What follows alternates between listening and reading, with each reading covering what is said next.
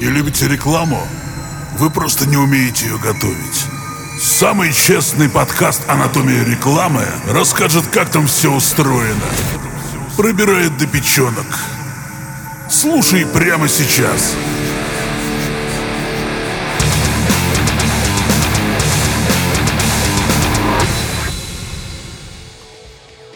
Доброго времени, дорогие друзья! С вами снова я, эксперт по рекламе Лена Кеслер и наш очередной выпуск подкаста «Анатомия рекламы».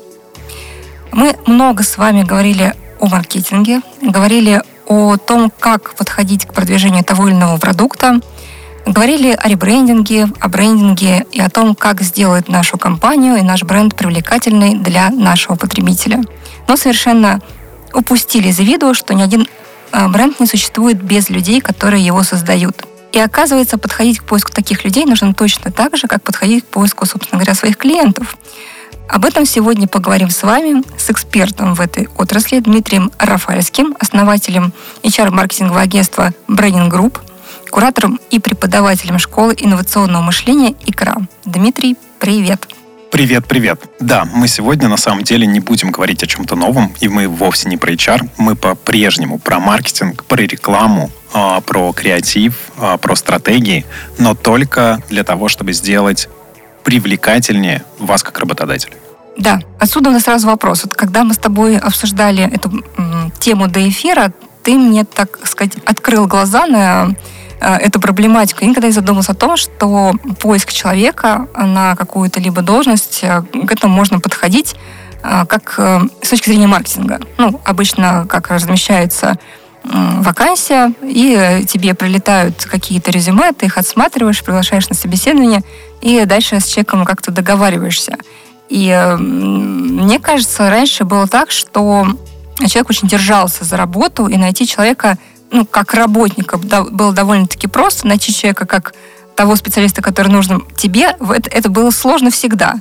Вот сейчас так или что-то поменялось? Слушай, это удивительно. А, даже ты сейчас говоришь, я никогда не задумывалась. И меня на самом деле а, самого очень удивляет Каждый из нас, кто ведет бизнес, руководит командами, отвечает за любые результаты, абсолютно точно сталкивался огромное количество раз с проблемой, где тот самый человек, который поможет мне решать мои бизнес-задачи, представлять мой продукт, я не знаю, даже стоять у прилавка и очень качественно доносить ту ценность, которую мы закладываем в маркетинг, во все это позиционирование и так далее, и так далее.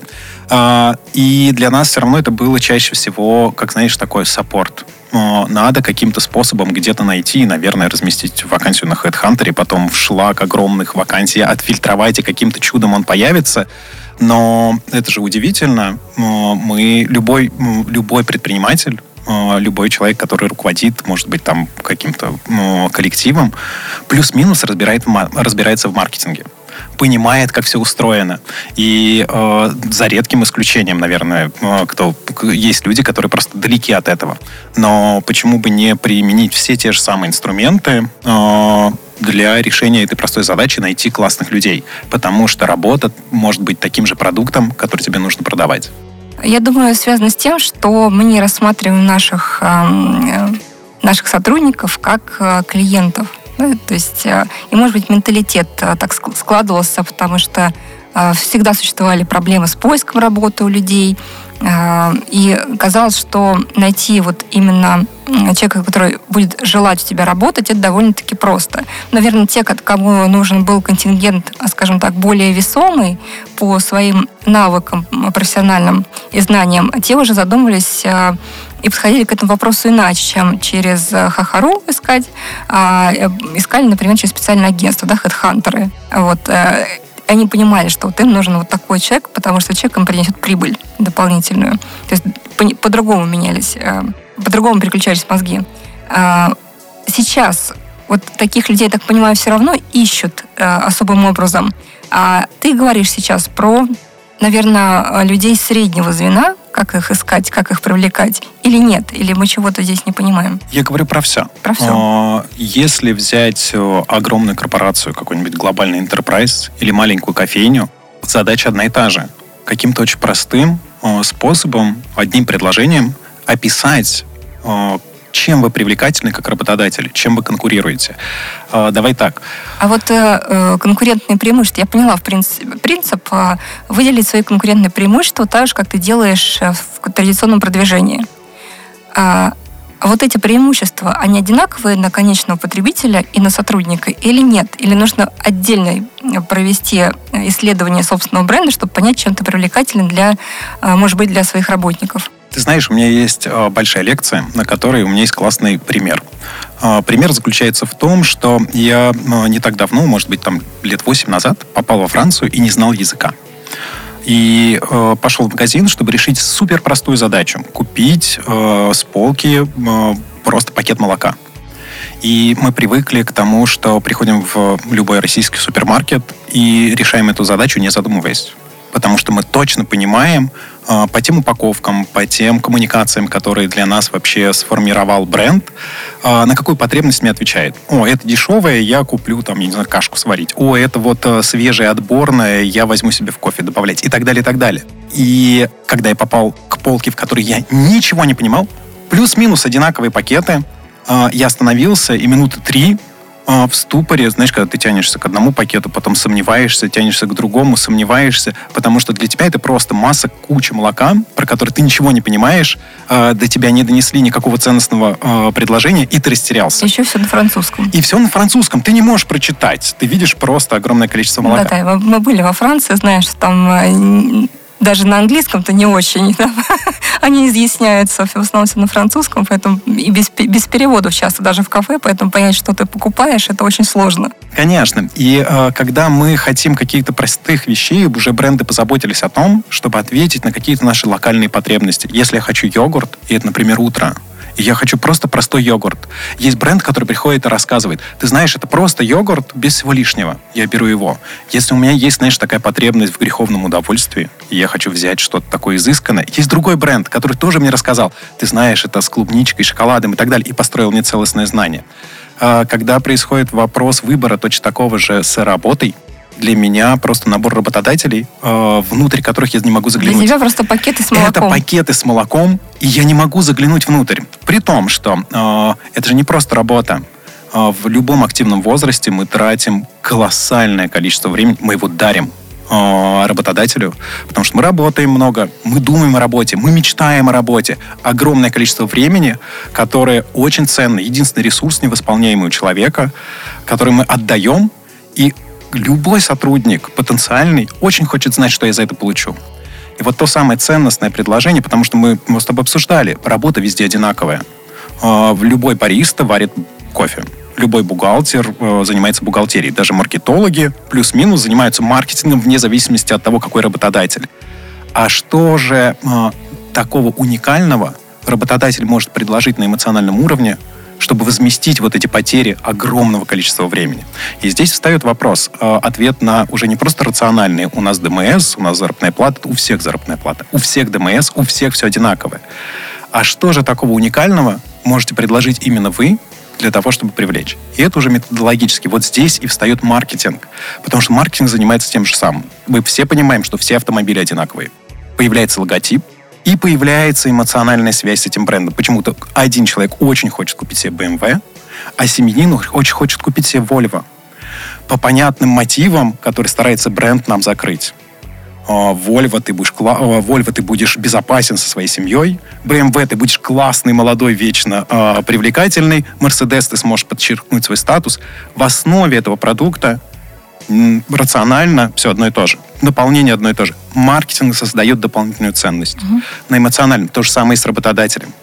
А, как создать что-то эмоционально привлекательное для тебя, чтобы ты откликнулся и пошел именно к, э, в, к одному, а не к другому. Это понятно. Мы сейчас говорим в основном про потребности так, э, целевой аудитории, в данном случае сотрудников. Так вот, у них потребности такие же, как обычно при покупке продукта, или у них все-таки потребности другие? Есть у них базовые потребности, если говорить, что они все одинаковые, или потребности более высокого уровня? А, что нужно закрывать? На, на что есть тренд? Класс. Вот здесь нету трендов. Смотри, знаешь, у нас сегодня будет с тобой задача очень простая. Первое. Замотивировать людей вообще задуматься о том, как продавать э, свою компанию как работодателя через маркетинговые и брендинговые инструменты. И это первое. Вдруг работа как продукт. Простая мысль, которую мы постараемся сегодня инсталлировать. А вторая — это ну, раз нас слушатели слушают именно этот подкаст, значит, они уже разбираются в маркетинге. И мы попробуем помочь, а как переложить эти инструменты на задачи HR. И отвечая на твой вопрос, тут все то же самое. Вот у тебя есть продукт. Первое, о чем ты задумываешься. Ты идешь к аудитории, ты первое сегментируешь и понимаешь, какая она. Кто эти люди? Что это за когорта? Чем они живут? Какие у них потребности? Если ты, например, э, детский мир, э, магазин, и нанимаешь огромное количество персонала, то кто твоя аудитория? Кого ты хочешь нанимать? Кто будет лучше всех продавать твой товар? Кто будет идеально вписываться в культуру компании? Наверное, это мамы, которые э, имеют детей и знают про те товары, которые продают, все на свете. Если ты кофейня, э, я не знаю, там, э, у дома для молодых, э, э, веселых, классных, кто у тебя должен работать? Наверное, такие же молодые, классные. И вот это первый вопрос, э, который себе надо задать. Кто моя аудитория? Какие идеальные сотрудники будут решать мою бизнес-задачу? Кто мне нужен? Какие они? Где они? А, и как только ты отвечаешь, дальше все то же самое. Идти к аудитории и смотреть, а что их драйвит, а, при выборе места работы. И в зависимости от категории, от бизнеса, от аудитории, от когорты, это будут абсолютно разные вещи. И где найти эти драйверы? Драйверы, а все то же самое. А, опять же, мы же понимаем, как это делать в маркетинге. Мы идем, мы проводим качественные исследования, общаемся с аудиторией, спрашиваем, допытываемся, потом проводим количественные, пытаемся понять вообще открытых источников огромное количество. Мы пытаемся разобраться и ответить, какие мотивы при выборе работодателя существуют. Вторым этапом мы пытаемся посмотреть на себя, найти свои сильные стороны и понять, а какими атрибутами, как работодатель, мы можем закрывать эти потребности. И видишь, все действительно очень похоже на брендинг и на маркетинг, и нет какого-то колоссального разрыва или отличия. Влияет ли на это логотип? Вот ты говорил про логотип, э, что появляется логотип, и человек начинает относиться по-другому совершенно к изначально безликой компании. Вот влияет ли в этой связи логотип на привлекательность э, компании для сотрудника? Безусловно любой Известность логотипа. Ну, конечно, любой маркетинговый бренд побеждает э, любую HR-коммуникацию просто по своей силе. При этом, э, ну окей, тебе нравится Coca-Cola как компания. Крутая, огромная, потрясающая, легендарная и так далее. Ты знаешь, что там внутри. И это вопрос, который задает себе любой сотрудник, именно когда пытается прикоснуться не к напитку по его легенде, а пытается задуматься, а я готов посвятить свою жизнь для того, чтобы продавать этот напиток. И это совсем другие вопросы. Поэтому, безусловно, маркетинговый бренд э, сильно влияет на твою привлекательность, но все равно это кот в мешке. Ты знаешь, просто я, я улыбаюсь, потому что вспомнила историю. Мне друг э, рассказал, э, как он ездил с доставкой в, э, в, на предприятие где-то в Подмосковье. И он приехал с огромными глазами сказал, я бы не смог там работать. Я говорю, а что такое? Он говорит, ну, говорит, там у них, представляешь, говорит, я говорит, захожу, у них там, значит, стоят столы на каждом столе размечено, где должен лежать листочек бумаги, где должна лежать ручка, где должна лежать папка, где должна лежать клавиатура. А, чтобы говорит, забрать товар, мне понадобилось четыре бумажки, потому что э, на, две, на две бумажки секретарь забрала себе, с одной пошел к кладовщику, он поставил печать, и еще с одной меня выпустили. То есть это же надо, вот, что вот у всех просто размечен стол, где что должно быть. у них четыре человека на одну задачу. Я просто вспомнила, думаю, да. Вот, понимаешь, что, наверное, внутри. Наверное, это сразу отпугнет. Что под капотом. Да, да. Да. И вот э, задача нас, мы, собственно, занимаемся тем, чтобы упаковать все, что под капотом, э, во внятное, понятное сообщение, привлекательное, которое бы попадало э, в язык аудитории, в тональность, откликалось на эмоциональном уровне и захотелось пойти туда работать. Плюс мы же с тобой э, э, не успели про это поговорить. А на самом деле что происходит? Э, происходит колоссальная конкуренция. Это одно из мощнейших конкурентных преимуществ найти тех самых людей и привлечь их к себе. Вот очень простой пример, чтобы у нас тоже, знаешь, не было такой программы про какие-то далекие неизвестные Кока-Колы. Угу. У меня у дома две кофейни. Прям по брендам. Есть Кофикс и есть Серф. Угу. Всю жизнь я ходил в серф. Мне там нравилось все. Там приятные ребята, вкусный кофе, все нормально. А, ну и кофекс, э, да, допустим, здесь э, маленький снобизм по этому поводу, но все равно казалось, что как будто это не то, что мне хотелось. И один раз э, я прихожу, а в э, серфе э, какие-то там воды нет или что-то такое. Я такой, ну ладно, я зайду в кофекс. Я зашел в кофекс, и вдруг э, у меня какая-то невероятно приятная, э, счастливая девушка говорит «Привет!» И э, вот, знаешь, супер маленький смолток, со мной что-то такое поговорила, налила мне кофе, улыбнулась, пожелала счастливого дня, и я вышел, и я понимаю, что мне как-то, ну, моментально... Я не просто кофе купил. Я купил кусочек настроения. На следующий день я опять иду в кофекс. А, и она говорит, о, привет! Как знакомому. А, да, через неделю она знала, а, что я хочу, и спрашивала, тебе как обычно? Я больше не ходил в серф. Несмотря на то, что продукт серфа сам по себе мне нравился больше – легенда бренда внешнего, то, что мы с тобой говорили, мне нравилось больше. Но вот эта девушка, которая вместо, вместе с чашкой кофе продавала мне э, хорошее настроение с утра, перебила любые маркетинговые активности, даже силу того самого внешнего бренда. И вот вопрос, а как же сделать так, э, чтобы у тебя на стойке э, встречали именно эти ребята? А, и за них конкуренция колоссальная. Мы не говорим про просто массовый найм. Нам надо нанять, поэтому быть привлекательным. Нет. Каждый бизнес должен задумываться о том, что э, все продукты, все сервисы стали просто потрясающе хорошими. Раньше можно было просто что-то сделать хорошо, и это было твое уже э, да, конкурентное да. преимущество. Мы помним все стереотипы Советского Союза, да, вот эту продавщицу, которая все там закончилось. грубила. Все закончилось, все сервисы, все продукты одинаково классные. А, и теперь поиск э, новых э, конкурентных преимуществ э, – это вызов для бизнеса. И найм, поиск и привлечение талантливых людей – это конкурентное преимущество для бизнеса.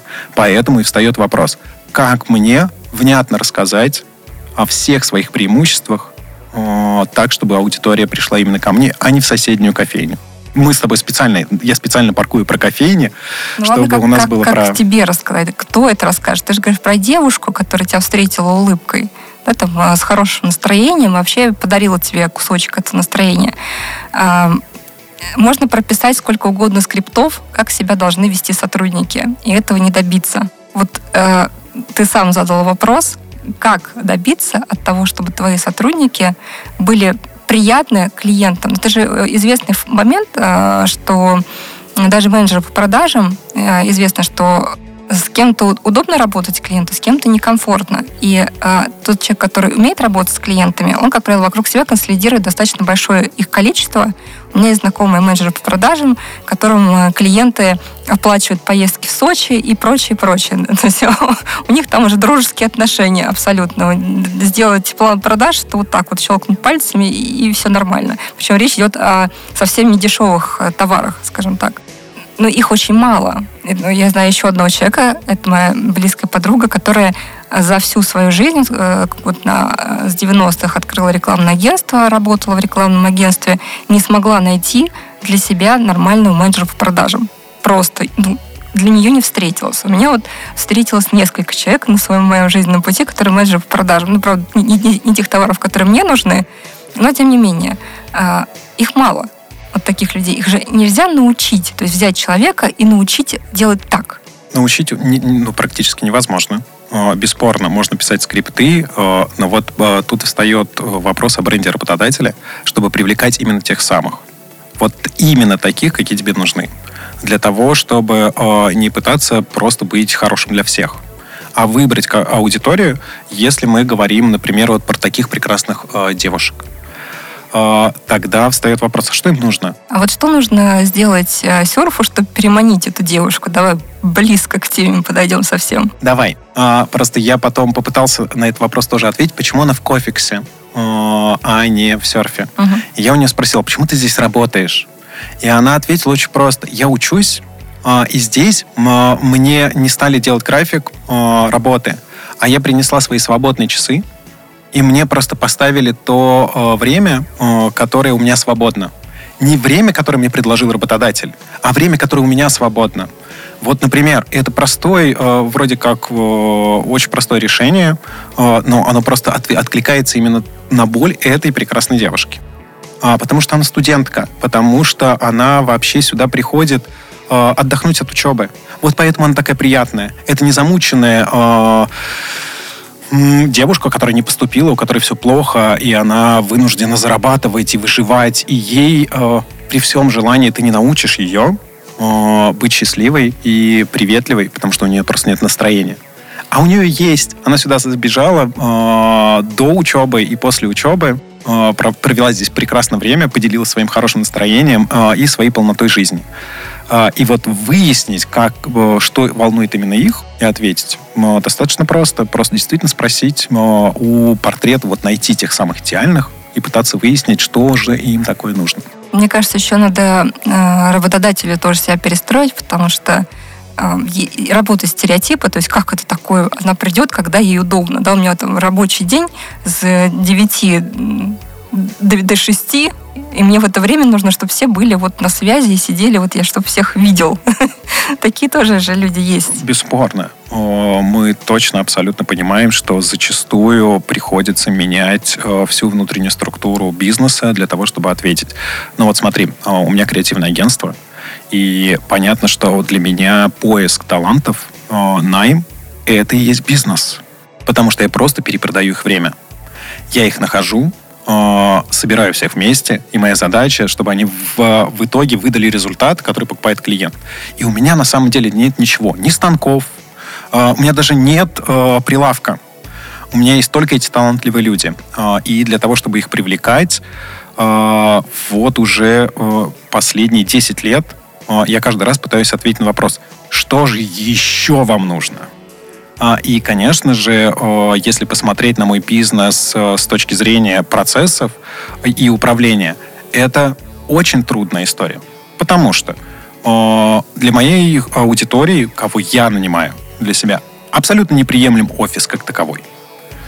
Нужно обеспечить колоссальную свободу колоссальную свободу передвижения, колоссальную свободу времени, которое они затрачивают на работу, возможность вообще иногда и не работать и так далее, и так далее. А, поэтому, да, мне приходится перестраивать процессы и думать. И при этом существовать в рамках э, тайминга, да, да, который тебе ставят клиенты. Абсолютно. Mm-hmm. При этом, да, я сижу и думаю, так, а, и как я должен это обеспечить. Вот сейчас у меня сотрудники работают, по-моему, последний раз мы считали в 12 странах. Но при этом кто-то есть в Москве а еще мне нужен офис, но не нужен офис. И, конечно, я начинаю перестраивать. И, например, у нас офис — это бар в центре Москвы реальный бар, который мы в итоге сняли, и сотрудники могут прийти в бар, просто провести время, встретиться друг с другом, но по большому счету не ходить в офис. У нас его нет. И вот да, поиск ответов, как мне перестроиться внутри для того, чтобы быть привлекательным с точки зрения своего оффера, это вызов. Вот э, с твоей практикой перестраиваются люди или все-таки нет? Так, еще раз. С твоей практикой, с твоей практикой, мы с тобой говорили о том, что человеку очень сложно перестроиться, особенно такому э, бизнесмену, которого вот нужно, чтобы все было по полочкам. Вот он такой сам по себе. Такие перестраиваются? Или вот э, были случаи, когда вот, ну все, нет, и ты бросаешь это дело? вот здесь уже точно надо приземляться. Мы говорим про большие бизнесы или про малые. Потому что, когда мы говорим э, про какой-то большой бизнес, э, то процессы дико неповоротливы. При этом даже э, в этом случае мы видим, какое количество гибридных форматов работы э, предусматривает работодатель э, в офисе, не в офисе. Перестраивают сейчас там офисы, чтобы они были больше похожи на парк аттракционов, э, чтобы просто люди хотя бы туда приходили. А если говорить про бизнесы поменьше, то скорее да, если во главе стоит хотя бы просто разумный человек. Потому что если ничего не перестраивать, ты будешь сидеть в маленькой комнате и командовать пятью очень запуганными специалистами. Вот. А сейчас, да, рынок выглядит таким образом, что ты не можешь не перестраиваться, если ты действительно осознаешь, что твой бизнес очень сильно зависит а, от тех людей, которых ты вдруг привлечешь. Угу. А, мне все равно немножко не сходится, знаешь, в чем? А, я на своем веку ну, посмотрела на разных работодателей. Э, я и в найме работала как э, креативный директор в креативных агентствах. и работала, так сказать, на стороне клиента, где был просто другой бизнес, и ты внутри обслуживаешь интересы самой компании. И вот по-разному, все равно а, разный контингент людей. Но понятно, что когда ты имеешь дело с креативными товарищами, которые любят свободу, их надо, в принципе, меньше ограничивать. А есть еще, так сказать, простые работяги, а, которые приходят а, на фрезеровочные станки, условно говоря. Вот у них там есть какой-то план работ на день, и они еще периодически выскакивают на перекуры. И я точно знаю, что директору компании совершенно не нравилось, когда работники уходили на перекур, потому что они могли уйти на перекур и не вернуться ну, в смысле, задержаться дольше, чем идет работа. И в конце концов он начал вводить штрафы за то, что люди вышли на перекур, чтобы они отводили на это определенное время, что ты куришь во время рабочего дня, значит, ты тратишь мое время, Э, на который я у тебя купила, и, соответственно, мы эту э, стоимость у тебя вычитаем. Вот таких людей как мотивировать работать? Или мы их, в принципе, не рассматриваем? Абсолютно точно их рассматриваем. Да, безусловно, есть э, производство, есть ритейл, в том числе есть огромные бизнесы, которым ну, требуется выверенная структура внутри и так далее. А при этом, например, в том же ритейле, когда ты смотришь уровень текучки, Э, и текучесть персонала 140%. Ну, например, ты такой, как 140? Ну, ну да, обновляется в течение года полностью. У них вопросы те же самые.